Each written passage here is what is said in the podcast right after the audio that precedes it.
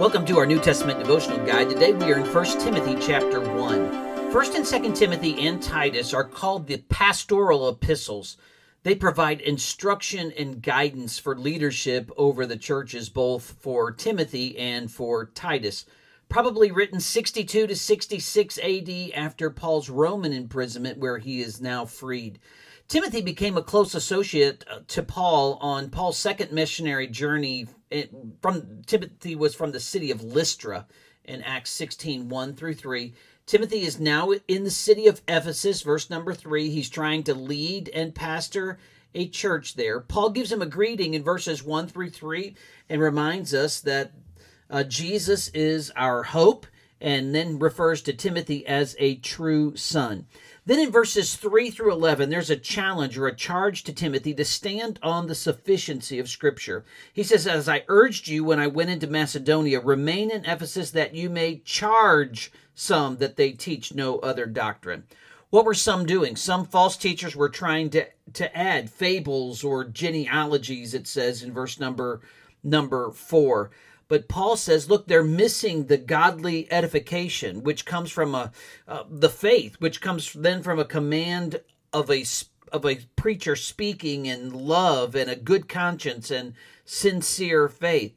And then in verse number six and seven, these false teachers also want to be involved in idle talk, and they arrogantly are are pressing to teach. And in verse number eight, Paul says, Well, the law is useful, but it's not for salvation or to work righteousness. Instead, the law is going to bring the conviction of sin, and that's what it does. And he begins this list of all the sins that are going to be convicted of uh, by the by the law. But Paul says, look, it's not about keeping the law in order to get to heaven. Verse number 11 it is the glorious gospel of the blessed God which was committed to my trust. Paul came to know Jesus through the gospel. And then we see that in verses 12 through 17. Not only should Timothy stand on the sufficiency of Scripture, but celebrate the life change of salvation. Paul begins this thanksgiving of how he came to know Christ. Remember, he was one who wanted to follow and fulfill the law, but now he's thankful. Paul uh, recognizes that he was a blasphemer and a persecutor, that uh, he then obtained mercy. Now, mercy is God not giving what we do deserve. And then verse 14, and the grace of our Lord was exceedingly abundant. Grace is God giving me what I do not deserve. So mercy and grace work together. God doesn't give me what I should have, that's mercy.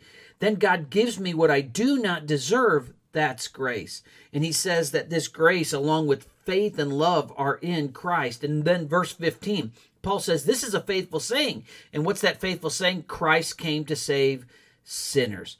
Then he mentions in verse 16 and 17 how he is a pattern of the Lord showing patience. And if the Lord can show that much patience for Paul, then he can save others. Then Paul breaks out in verse 17 with praise. Now to the King, eternal, immortal, invisible, to God who alone is wise, be honor and glory forever and ever. Amen. Paul is rejoicing as he recounts his testimony. Then verses 18 through 20, Timothy is instructed to fight for the faith that he has to wage warfare, wage the good warfare. There's a personal side, keep faith and a good conscience in verse number 19, but there's a church side.